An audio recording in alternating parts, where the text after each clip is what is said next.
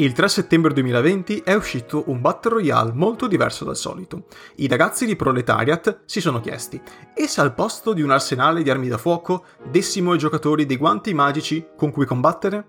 Oggi voglio parlarvi di Spellbreak. Ciao a tutti, sono Daniele, ma potete chiamarmi anche Kiral e questo è il mio podcast. Bentornati e benvenuti su Kiralcast. Vi dirò è un po' di tempo che sto giocando a Spellbreak, sono appunto le settimane del lancio, l'ho installato sia, sia su Nintendo Switch che su PlayStation 4 il 3 settembre, quindi il giorno dell'uscita, perché ero stato molto, molto incuriosito dal trailer, da ciò che si diceva in giro e in generale dalla formula molto diversa dal solito che hanno pensato i ragazzi di Proletariat per questo Battle Royale, perché per l'appunto ciò che sta uscendo in questi ultimi anni da PUBG in poi, se vogliamo dirla tutta, o anche da H1Z1 se vogliamo essere precisi, questi Battle Royale sono tutti molto simili e sono accomunati dal fatto che in buona sostanza si spara. Si spara, ci sono armi da fuoco più o meno realistiche, più o meno cartunesche, però la formula tendenzialmente è sempre quella. Ci sono delle piccole, diciamo, eh, delle piccole mine vaganti, dei titoli che non si, diciamo, non si interfacciano con quel tipo di combattimento, però per tutti questi approfondimenti vi rimando alla mia puntata dedicata ai miei Battle Royale preferiti, che è ancora perfettamente valida, è ancora perfettamente ascoltabile e magari ve la lascio in descrizione oppure la potete trovare molto facilmente scorrendo le puntate di Kiralcast. Quindi, Spellbreak entra in, in contropiede in questa in questa lotta tra i Battle Royale, tra diciamo riuscire fondamentalmente a spodestare Fortnite che è ancora lì sulla vetta, sul podio, è se vogliamo il Battle Royale più accessibile, più completo, è una buona via di mezzo. Se si cercano cose un po' più specifiche, secondo me bisogna andare da altri, da, in altri lidi, però non voglio dilungarmi, voglio parlarvi di Spellbreak. Vi dicevo, Spellbreak è disponibile su tutte le piattaforme, quindi su PC con Epic Game Store, eh, su Nintendo Switch, su PlayStation e anche su Xbox. Sono abbastanza sicuro che sarà pubblicato anche per, per PS5 e per Xbox Series X e Series S se eh, avrà successo. Mi sembra che ad oggi sia molto molto di nicchia, cioè abbia creato una base di giocatori anche basandomi sul, sulla loro pagina di Reddit e in generale il modo in cui stanno aggiornando molto rapidamente il titolo per aggiungere le modalità e per fixare qualche bug, qualche cosa che ancora non funziona, ma di cui vi parlerò. Quindi in generale è un titolo proprio che è anche un team di sviluppo che ascolta molto i giocatori, per questo motivo è molto molto di nicchia quindi si è creata una base d'utenza super affezionata. Quindi questa cosa qua è assolutamente buona, quindi il rapporto che Proletariat ha con, suoi, con la sua utenza mi sembra buono per ora. A differenza magari di con, eh, se, parlando di Fortnite in cui c'è, si sente molta più distanza, mentre qui è veramente molto molto vicino il rapporto, quindi ottima cosa.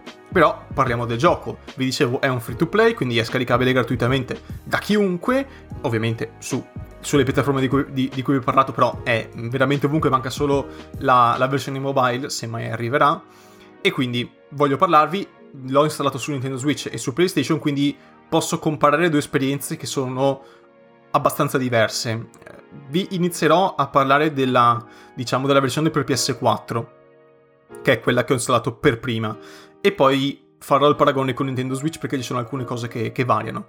Eh, in generale, questo Spellbreak come funziona? Funziona come un normale Battle Royale, però non è a 100, 150, 120, non è a diciamo più di 100 giocatori in una volta sola, ma è a 40, 50, non so bene qual è il limite massimo. Ho sempre fatto delle partite abbastanza altalenanti. Non ho mai superato i 45, mi pare, giocatori. Vuoi perché alcuni si disconnettano, vuoi perché alcuni sono inattivi. Insomma, di solito siamo sempre sulla quarantina, 40-45, mai di più. Quindi non mi sono informato per vedere qual è il numero massimo, però di base questa, questo è il numero di giocatori che si trovano. La mappa di gioco in cui si viene catapultati è fondamentalmente ambientata in un medioevo decadente. Ci sono vari, vari biomi, c'è il deserto a nord e poi ci sono delle foreste, delle piccole roccaforti, dei piccoli castelli diroccati, quindi in generale è un paesaggio, quello che ci si para davanti, decadente. Non c'è vita, non ci sono città complete, intere. È uno scenario di guerra, ok? È uno scenario in cui si vede che è passato veramente, non dico un carro armato, però di base ciò che si trova è tutto molto diroccato. E questa è una cosa che mi piace fino a un certo punto, cioè capisco che da un punto di vista logico ciò, che, ciò su cui si sta combattendo è un posto in cui si combatte. E quindi ci sta che il paesaggio mi ricordi la distruzione della guerra, che per, in questo caso qua è una guerra magica, ma poi ci torniamo. Però sinceramente avrei preferito, e credo che lo faranno, cioè la mappa è abbastanza vuota, ci sono molte distese di nulla ok? Tra un, un, castello diroccato e l'altro, tra una roccaforte e un piccolo tempio distrutto. Cioè, ci sono molti spazi in cui non c'è praticamente nulla o quello che c'è di fatto non contiene niente di interessante. Quindi chest, oppure potenziamenti, guanti, robe, pozioni, di fatto è questo. Quindi si ha la sensazione di camminare tanto e di trovare pochi giocatori. Cioè, in poco tempo si arriva a 10, ok? Quindi questo qua secondo me è un primo problema. Cioè la mappa è, non so per quale motivo, è pensata per far camminare tanto l'utenza. Cioè tu arrivi e sai che camminerai molto.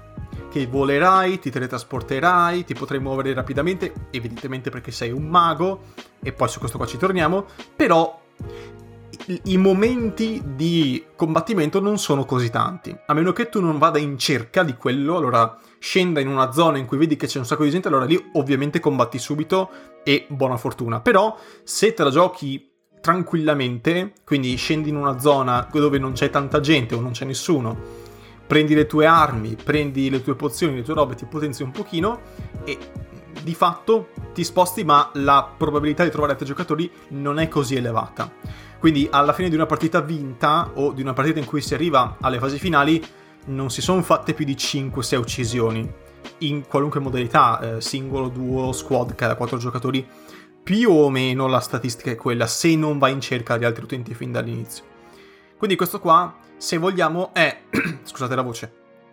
È, se vogliamo, un buon, un buon, modo per far avvicinare nuovi giocatori che magari non sono esperti di Battle Royale quindi si trovano accolti in un contesto che non è subito molto punitivo, ma si viene in qualche modo accompagnati. Te la puoi giocare in tutti i modi. Te la puoi giocare molto stealth, molto safe, in cui vai in giro ma diciamo con, con, con un po' di circospezione, e te la puoi giocare anche molto aggressiva, cioè è molto, diciamo, molto variegato su questo punto di vista, mentre altri Battle Royale si fa un, più, un, po' più di fatica oggi a tipo Fortnite si fa un po' più di fatica oggi a non trovare nis- proprio nessuno nei primi 5 minuti di gioco.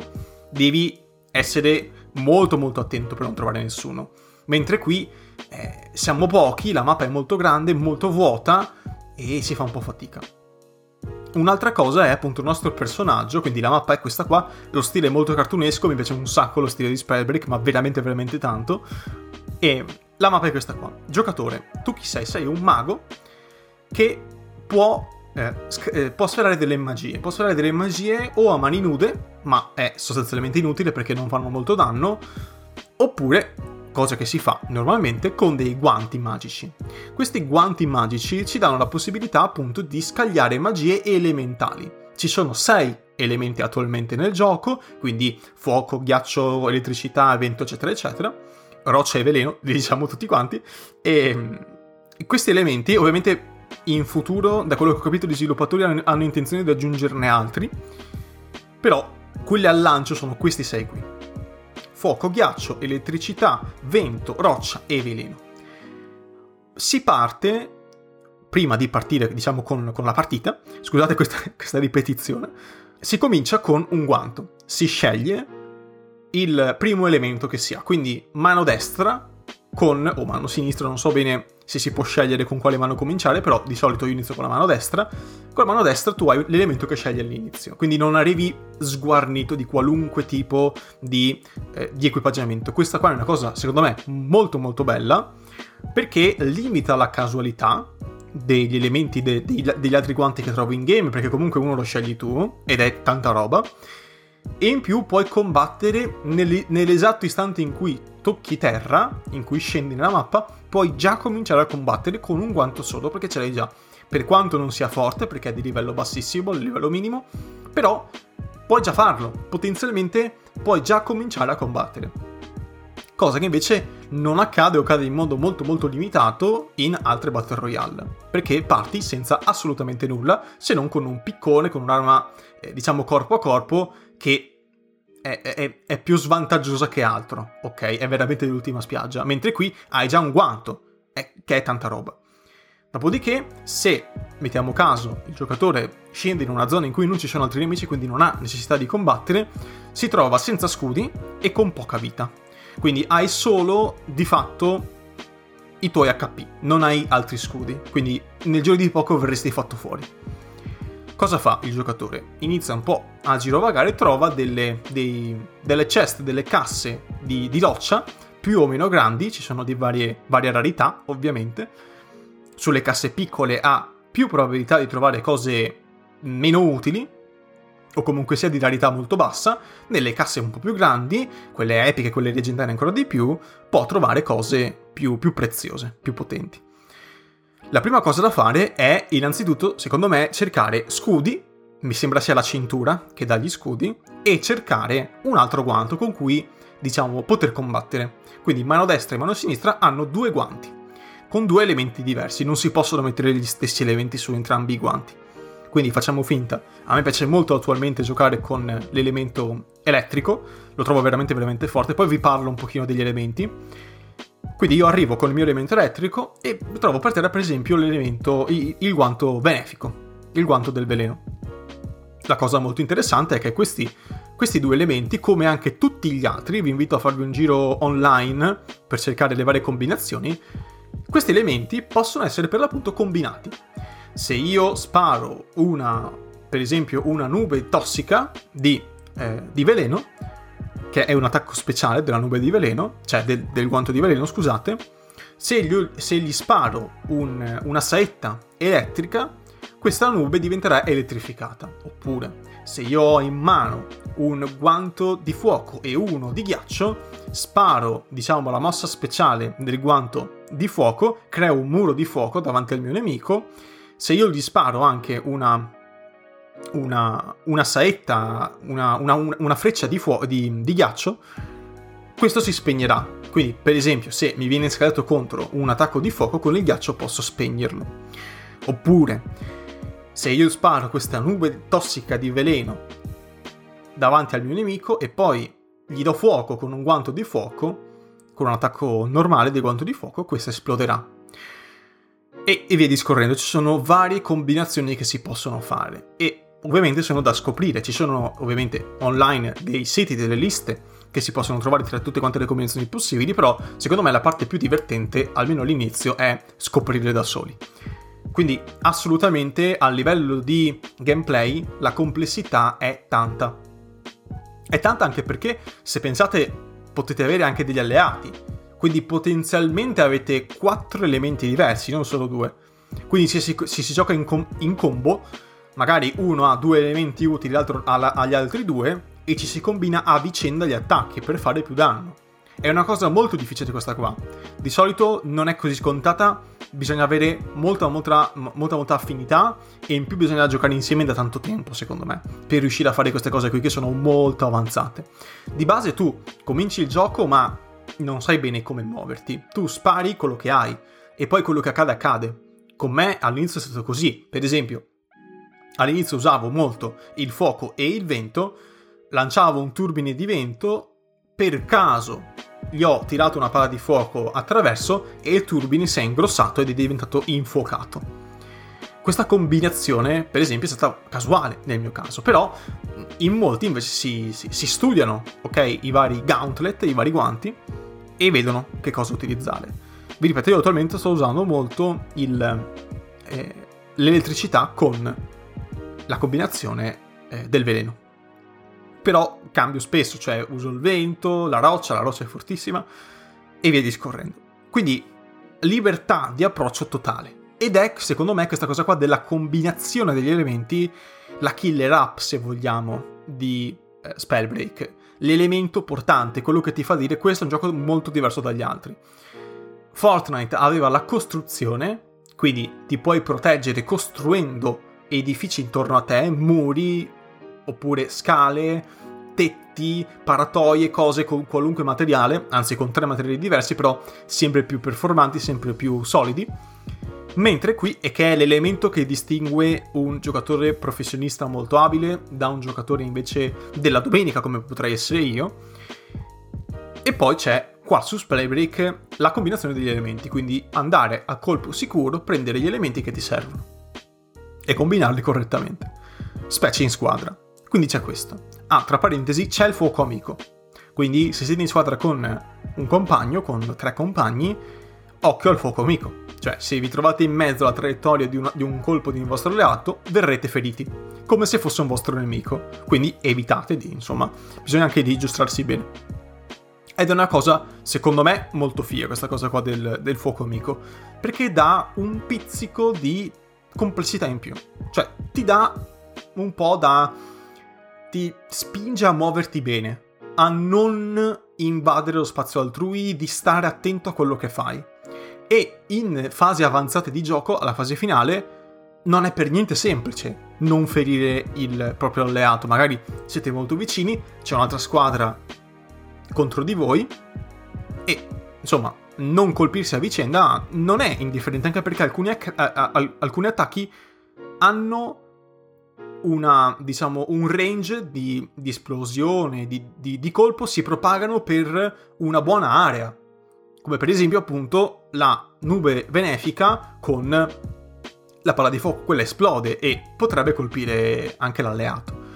Oppure una, una cosa fighissima che si può fare con la nube, di fum- la, la nube tossica è ghiacciarla.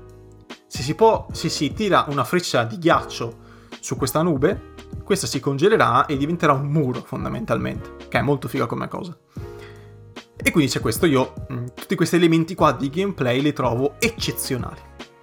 Altra cosa che si fa, si scende, vi dicevo, si, si prendono questi, questi guanti, si sceglie quello che piace di più, ovviamente ogni guanto ha la sua rarità, quindi si parte da, dal guanto bianco, quello là comune, comune, non comune, raro, epico, leggendario. Mi sembra sia questa qua la scala. Con i vari colori, ma sono colori classici da MMO, da Fortnite, insomma, ci siamo capiti. Più è raro il guanto, più fa male. Questa è, diciamo, la base. Poi ci si può, eh, diciamo, vestire, tra virgolette, con, del, con dell'equipaggiamento. Cioè tu scendi con la tua skin ovviamente free to play, quindi ci sono skin da comprare, robe varie, ma non, non è pay to win questo gioco, nel modo più assoluto. E quindi scendi, ti puoi trovare appunto la cintura, come vi dicevo prima, che non è es- estetica, non si vede questa cintura qua, è solo un ornamento che ha degli effetti nel tuo personaggio, ma non lo vedi esteticamente.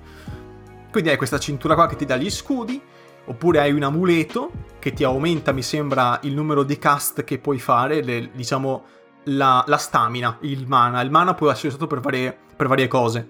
E adesso vi dico, diciamo, tutti gli utilizzi del mana. Mana o stamina è più o meno la stessa cosa. E poi eh, eh, si, si, possono trovare dei, dei, delle scarpe, degli stivali, che ti permettono di correre più veloce, di muoverti più rapidamente. Anche questi qua, quindi cintura, amuleto e stivali, possono, possono, avere la loro rarità, quindi da non comune, comune, bla bla bla, finché non trovate quelli là dorati, arancioni, che sono quelli leggendari più forti.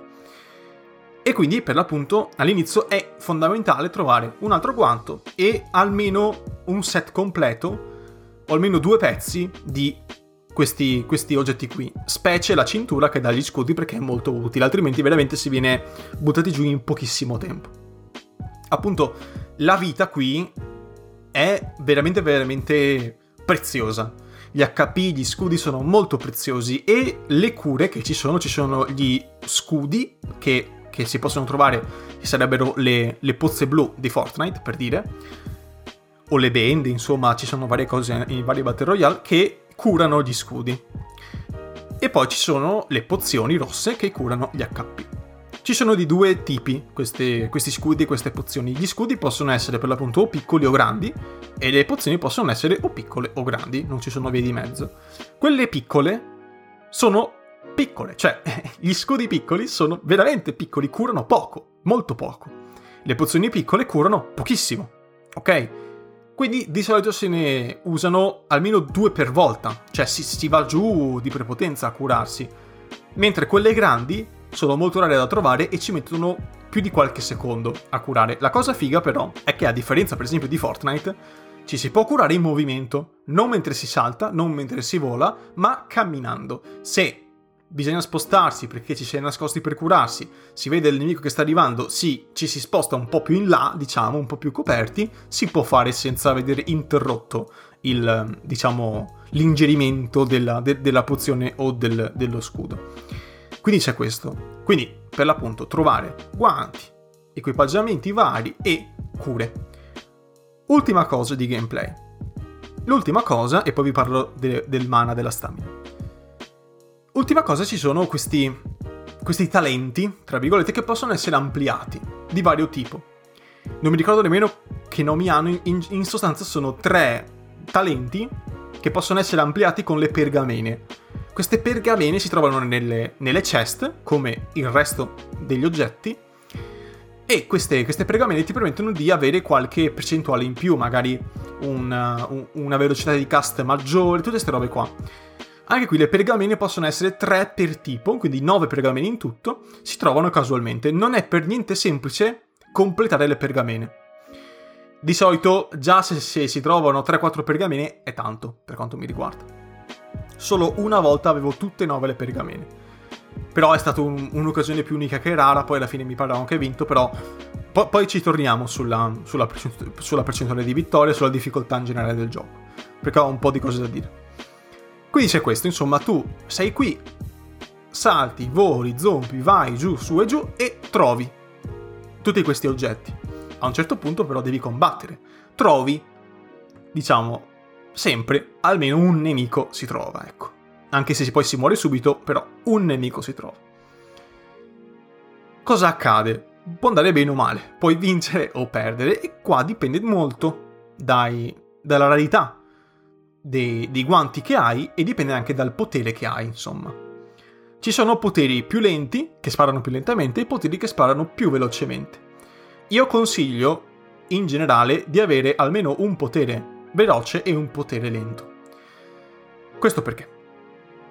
Perché in buona sostanza la combinazione perfetta, secondo me, è potenziare un colpo potente ma lento con degli attacchi molto rapidi. Magari avere un, un potere come quello del fulmine o del vento, che sono di fatto delle mitragliette, che fanno poco danno ma è molto facile colpire l'avversario. Con l'elettricità non dico che è sicuro colpire l'avversario, ma è molto molto semplice. Mentre il discorso diverso è per esempio con il fuoco. Vedetelo un po' come un, un fucile d'assalto semiautomatico, una roba del genere, cioè spara un colpo alla volta e questi colpi sono abbastanza lenti e fanno un danno medio. È il potere più bilanciato il fuoco, quello secondo me è giusto per prendere un po' la mano, poi si può passare a robe un po' più per l'appunto estreme come la roccia o come, come, come, come l'elettricità per l'appunto, che sono agli antipodi per quanto mi riguarda. Quindi c'è questo, ecco, quindi partire con magari il fuoco per allenarsi e poi scegliere qual è l'approccio giusto per, per voi, almeno eh, diciamo l'approccio con cui volete cominciare le partite. Perché poi gli elementi si possono cambiare, quelli però sulla mano sinistra, quelli con cui non cominciate. L'elemento che scegliete all'inizio non potete mai più cambiarlo in tutta la partita. Quindi sceglietelo con cura, perché poi può, dopo può essere solo, diciamo, potenziato, ma mai sostituito. Mentre quello sulla mano sinistra che è la mano vuota, sì, si può cambiare liberamente. Quindi appunto la, la, cosa buona secondo me è cominciare per l'approccio che ho io, cominciare con degli attacchi molto rapidi perché sono veloci e sono frequentissimi.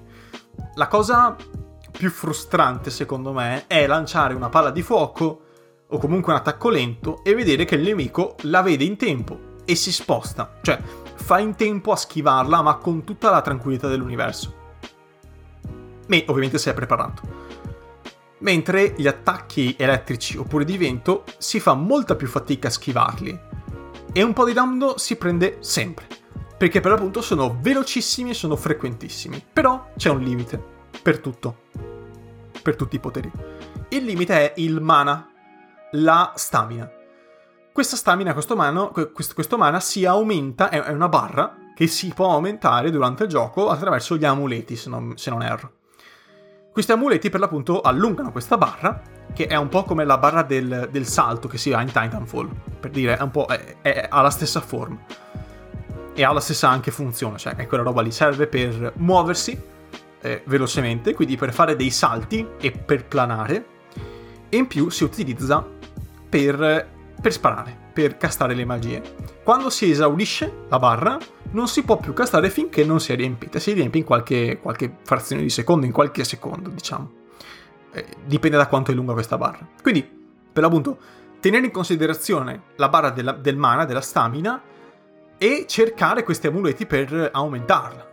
Senza dubbio, in endgame è fondamentale avere una barra di stamina molto lunga ed è molto difficile all'inizio combattere con poca stamina, con poco, con poco mana, perché nel giro di veramente un secondo o due è già esaurito e dovete aspettare per ricaricare. Quando aspettate, scappate, cioè spostatevi, saltate, volate, andate via, ok? Perché altrimenti siete un bersaglio mobile, non potete più combattere. E quindi è fondamentale cercare questi amuleti, come vi dicevo. Un'altra cosa, che, e poi chiudo con questo discorso qua del gameplay, un'altra cosa è, che si può fare è avere un'abilità speciale da mettere, diciamo, come come abilità sostanzialmente di mobilità e di strategia. Adesso vi spiego, può essere confuso, ma vi assicuro che non lo è. Queste abilità possono essere di vario tipo, si possono trovare nelle chest, ovviamente, come tutto il resto, e possono essere, vi faccio qualche esempio, il volo, il teletrasporto, il wall luck, quello che io chiamo wall luck è di fatto un, un'abilità che se usata ti permette di vedere a un tot di raggio di distanza attraverso i muri. Dove sono i nemici? Ti disegna appunto una sagoma rossa. Oppure un salto potenziato, oppure degli scatti rapidi. Tutte queste abilità, come vedete, sono funzionali al gioco. Ti servono per muoverti con più, con più sicurezza e con più velocità. Queste abilità qui hanno, ovviamente qui, tutte le loro varie rarità. Quindi il volo, appunto, ha la versione comune, non comune, rara, eccetera, eccetera.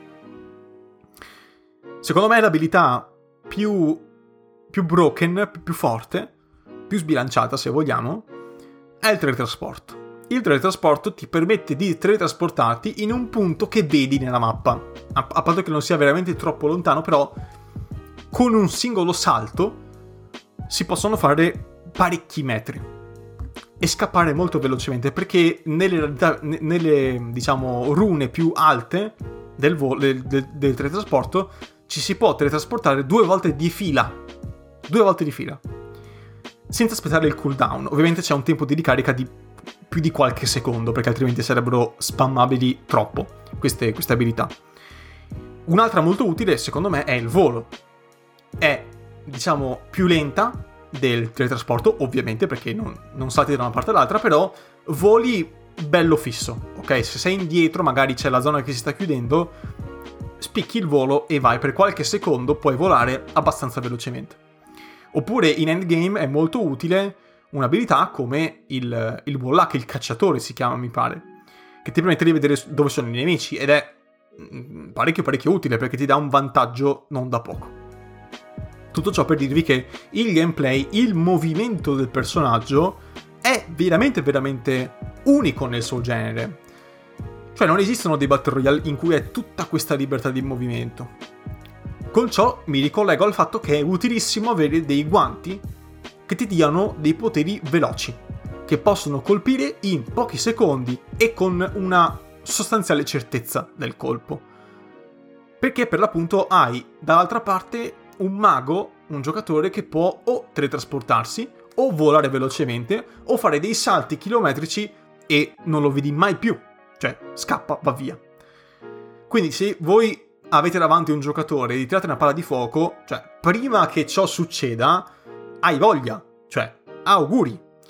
Perché se quello poco poco ha un poterino, si fa un teletrasporto a pochi metri di distanza e tu, ciao, ok? E poi magari dovete aspettare il tempo di ricarica del mana, per dire. Quindi, occhio quando si combatte, farlo con testa e, diciamo, con... Mm, calcolando tutto ciò che l'avversario potrebbe fare. Cioè, se vi trovate in svantaggio, magari fate un po' di, tra virgolette, fuoco di soppressione, andate via. posizionatevi meglio, magari sopra il vostro nemico. Capite, tutte queste cose qui sono utili e si possono fare in poco tempo perché ci si può muovere rapidamente. È molto figo, molto figo questo gioco qua. Poi ovviamente ci sono le classiche cose, i classici, i classici difetti. La mappa, la mappa secondo me appunto vi dicevo all'inizio è, è, un po', è un po' manchevole, è un po' lacunosa. È un po' lacunosa e ha un grosso problema secondo me, cioè il fatto che si può cadere. Ci si può suicidare per sbaglio. Ci sono delle voragini, non tante, delle voragini in cui, in cui se tu ci caschi dentro, muori. Finito. Fine partita, game over, arrivederci. Ed è molto fastidioso, è molto fastidioso. A me un paio di volte è capitato, ero anche in fasi finali, e, però sono caduto e cioè, è veramente, veramente... È, è, frustrante quando accade perché non ha alcun senso che io abbia sta spaccatura in mezzo che non serve a nulla. Di gameplay non serve a niente, mi ammazza e basta. E quindi c'è questo. Magari potrebbero farlo se ci caschi, vieni, vieni respawnato, diciamo, diciamo poi, puoi ricomparire un po' più lontano dove eri, oppure nel, nel, punto esatto in cui sei caduto. Però magari perdo metà vita, per dire, una, una roba, no? Ma non eliminarmi perché non ho visto il, il burrone di, di un metro, cioè, capite? Questo secondo me è un grossissimo difetto, proprio grande come una casa. Le spaccature si vedono, certo, ma se io sto combattendo, faccio un salto indietro, casco giù e io non me ne accorgo. Capito? Questo è un grosso grosso problema. Non accade spesso, però il fatto che possa capitare è un grosso problema. Dopodiché a, a ciò si ricollega anche un'altra cosa, cioè non ho un grosso feedback dei colpi. Cioè, vi spiego a volte capita di essere colpiti, ma di non accorgersi bene della direzione dei colpi o del fatto stesso che si sta venendo colpiti e che si sta perdendo molta vita. Certo, quando si viene colpiti, le barre della vita dello scudo compaiono al centro dello schermo, a fianco del giocatore, così non sono più nascoste in fondo a sinistra, ma sono ben visibili.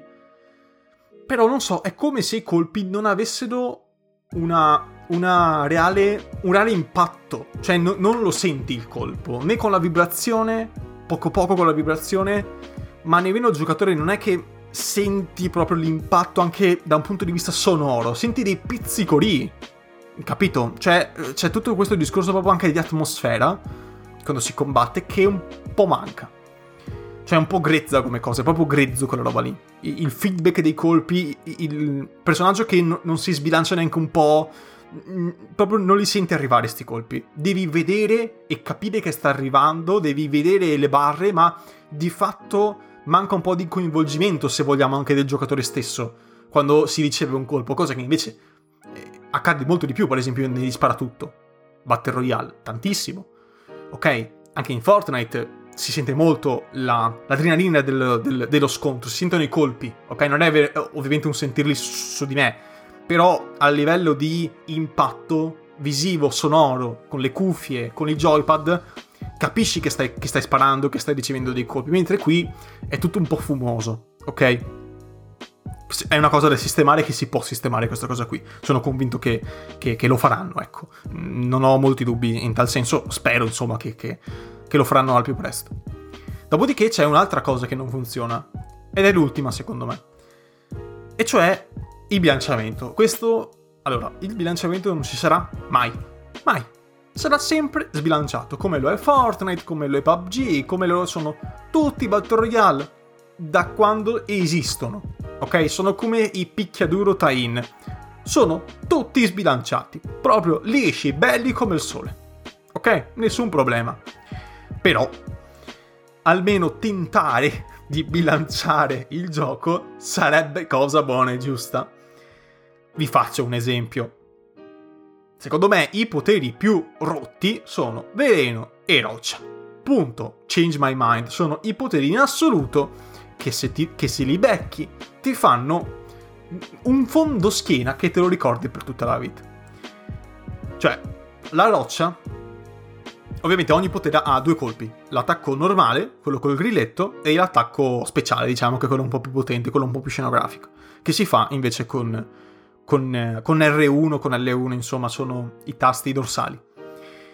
Quindi, mm, per l'appunto hai questi due, questi due, colpi. Il colpo speciale, quello da fare con, con R1, con L1 della roccia, è una palla gigantesca di roccia, lenta quanto vuoi, ma se ti prende, non dico che ti sciotta, ma quasi.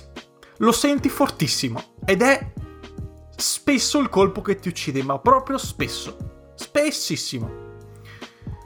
Poi la roccia ha un, ha un, suo mondo, cioè l'attacco, quello con il grilletto, l'attacco normale, è un pugno sul terreno, quindi non è un attacco, diciamo, magico volante, non è un, un, una palla di roccia che vola, ok? Ma è proprio un pugno che crea delle spaccature sul terreno che poi ovviamente si rimarginano e che per l'appunto fanno danno se ti colpiscono. Molto figo.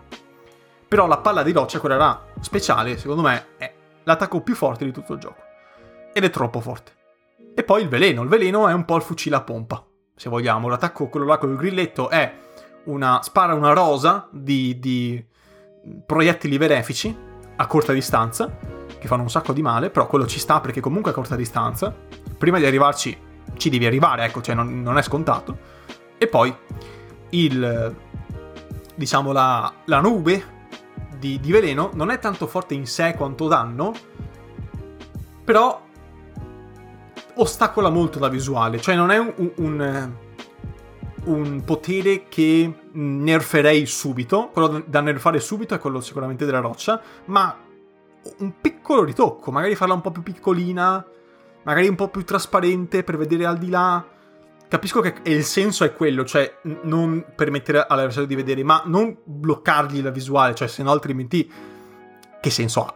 sono bloccato e, e, fine, cioè con un colpo sono morto e non ho possibilità di, di giocarmene. Quindi anche lì qualcosina, qualche piccolo ritocco lo farei. Un potere secondo me molto versatile, nel senso che si sposa bene con tutto quanto, ma incredibilmente lento e in, inutilmente secondo me, inutilmente, appunto inutilmente lento, è il ghiaccio. Il ghiaccio è, il cecchino classico cecchino, cioè hai delle frecce di ghiaccio che puoi mh, appunto scoccare con il tasto del grilletto. E ok, è l'attacco normale, ci sta. Questa cosa qui crea una scia di ghiaccio che ti permette di pattinare e di correre più velocemente. Ci sta, molto figo. Però in generale il ghiaccio non è che serve a tanto. Ecco. Non è che ti capita di fare il check-in in questo gioco, ti capita di essere a distanza media ravvicinata cioè non è che ti capita di, di fare il colpo da cecchino, da maestro, a X metri di distanza. Cioè, gli vai addosso al nemico di solito. E questo è l'approccio che si ha. Quindi il ghiaccio è un buon elemento in quanto a compatibilità, ma sembra sempre fuori, fuori luogo, ecco. No, non ne vale la candela, piuttosto si prende o il vento, che è rapidissimo, o il fulmine, che è, è ancora più veloce. Cioè, non serve così tanto. E poi c'è il fuoco, il fuoco che è quello più bilanciato, insomma si può usare bene un po' ovunque. Questi sono i miei pensieri su Spellbreak. Anche i poteri sono da nerfare, le abilità, le cose, il teletrasporto è rottissimo, vi dicevo il volo è, è veramente poteri troppo forti alcuni, però nonostante questo, adesso guardo per quanto tempo ho parlato, per 40 minuti, wow, e vi dicevo, eh, questo gioco secondo me è molto figo. È molto promettente, ci sta. Spero che venga supportato a lungo. Le, fase, le fasi più delicate sono queste, quelle post lancio. Bisogna far vedere che il team c'è, che ascolta l'utenza, che sa valutare le critiche che sono state rivolte al gioco e che sa agire di conseguenza. Non arroccarsi, non eh, diciamo chiudersi a riccio, ma essere aperti nei confronti della propria utenza perché questi giochi lo necessitano. Sono dei game as a service, sono dei giochi fatti per durare e quindi avere un buon rapporto con i giocatori è fondamentale. È letteralmente fondamentale. Quindi ci sta, è un bel gioco, ha delle meccaniche interessanti. Per esempio il fatto che si può cadere nella mappa in un punto che si sceglie, però poi si può spostare, cioè non è detto tu all'inizio sei in questa mappa di prova, ok, come in Fortnite, poi però ti, ti, ti compare la minimappa e ci sono dei puntini sparsi, dei cerchietti. Quelle sono le zone di atterraggio. Tu ne puoi scegliere una, quella che, quella che preferisci, e poi da lì ti puoi spostare. Cadi eh, molto velocemente e poi subito combattere, come vi dicevo prima. Quindi non hai appunto l'autobus, l'aereo che ti portano e poi tu scegli un po' così. No, tu decidi il punto che ti piace di più. E poi da lì cadi o in quel punto lì, oppure in un'altra zona, sempre limitrofa, che secondo me è molto figo, perché ti permette di, almeno strategicamente, di giocartela, no? Puoi vedere dove sono tutti quanti, vedere dove spostarti, insomma, ci sta, quella, quella meccanica lì è molto figa. Molto bello anche per l'appunto il fatto che gli elementi si combinano, cioè ci sta, è molto figo. Mm, vi, vi ripeto, ciò che la, la, la, lacuna più grossa secondo me è, è la mappa. La mappa un po' spoglia, bisogna davvero sistemarla secondo me. Però per il resto è divertentissimo. Su PS4 gira a 60 fps stabili. Su Nintendo Switch gira a 30. Il dettaglio grafico su Switch è veramente minimale. Però a livello di esperienza, ecco, se cercate fluidità, una roba seria, con tutti i dettagli al posto giusto, PS4, Xbox e, e PC ovviamente sono le, le, piattaforme giuste, però è perfettamente giocabile anche su Nintendo Switch, sia versione portatile che versione docked, insomma, fissa. Peccato che nella versione fissa non ci sia un reale miglioramento delle prestazioni, cioè non è che va a 60 o c'è qualche dettaglio in più grafico, non mi è sembrato di vederli quantomeno, quindi non cambia nulla da portatile a fissa. Io di solito lo gioco in modalità portatile, perché di fissa ho la, ho, ho, ho la Play e quindi mh, mm, non, c'è, non, c'è, nessun problema. In generale è un gioco che gira molto bene, ecco, è stabile quantomeno, 30 fps mi sembrano stabili su Nintendo Switch. E quindi c'è questo, è un gioco crossplay, cr- cross platform, quello che vi pare, cross save, tutto quanto, tutto cross, potete giocare dappertutto con lo stesso account, che sarebbe l'account Epic, e se, se, se non mi sbaglio è necessario, e quindi tanta roba. Sono soddisfatto di questo gioco, si può fare molto meglio, ha tutte le caratteristiche per, per, poter, per poter, diventare una, un gioco di nicchia molto forte, e quindi se volete qualcosa di diverso, di accattivante e di ben supportato, Spellbreak secondo me fa il caso vostro. Da giocare assolutamente in duo. In duo ci sta. Cioè in 4 già è un po' più complicato perché gli elementi, cioè gli oggetti di gioco sono quelli. E quindi si rischia di lutare sulle stesse zone. Cioè ci si calpesta un po' di più secondo me in 4 è comunque divertentissimo. Sicuramente, non ci ho mai giocato in 4 con persone che conosco, però in 2 secondo me, col microfono, parlandosi, ci si diverte molto, perché si fanno strategie, si, si, si parla, insomma, si vive più a, 360, a più a 360 gradi, mentre da soli è un'esperienza diversa. È comunque molto figo, però da soli è, è quasi un altro gioco, ok? Ma come per tutto, anche in Fortnite è la stessa cosa, cioè... Che, chiariamoci. A me piace di più però in duo, onestamente. Mm, è la modalità che preferisco. E quindi niente. questa è stata la mia copertura su Spellbreak. Adesso vediamo di tagliare qualcosina per non farvi ascoltare 45 minuti di puntata.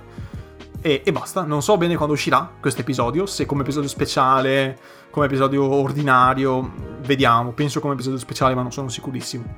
Con ciò detto, Fatemi sapere cosa ne pensate, potete scrivermi sui miei social, Twitter e Telegram, oppure sulla mia mail daniele.podcast.gmail.com oppure sul mio sito, sul mio blog danieleprota.blogspot.com E quindi, con ciò detto, io vi do appuntamento alla prossima puntata del podcast. Provate Spellbreak, mi raccomando. Alla prossima!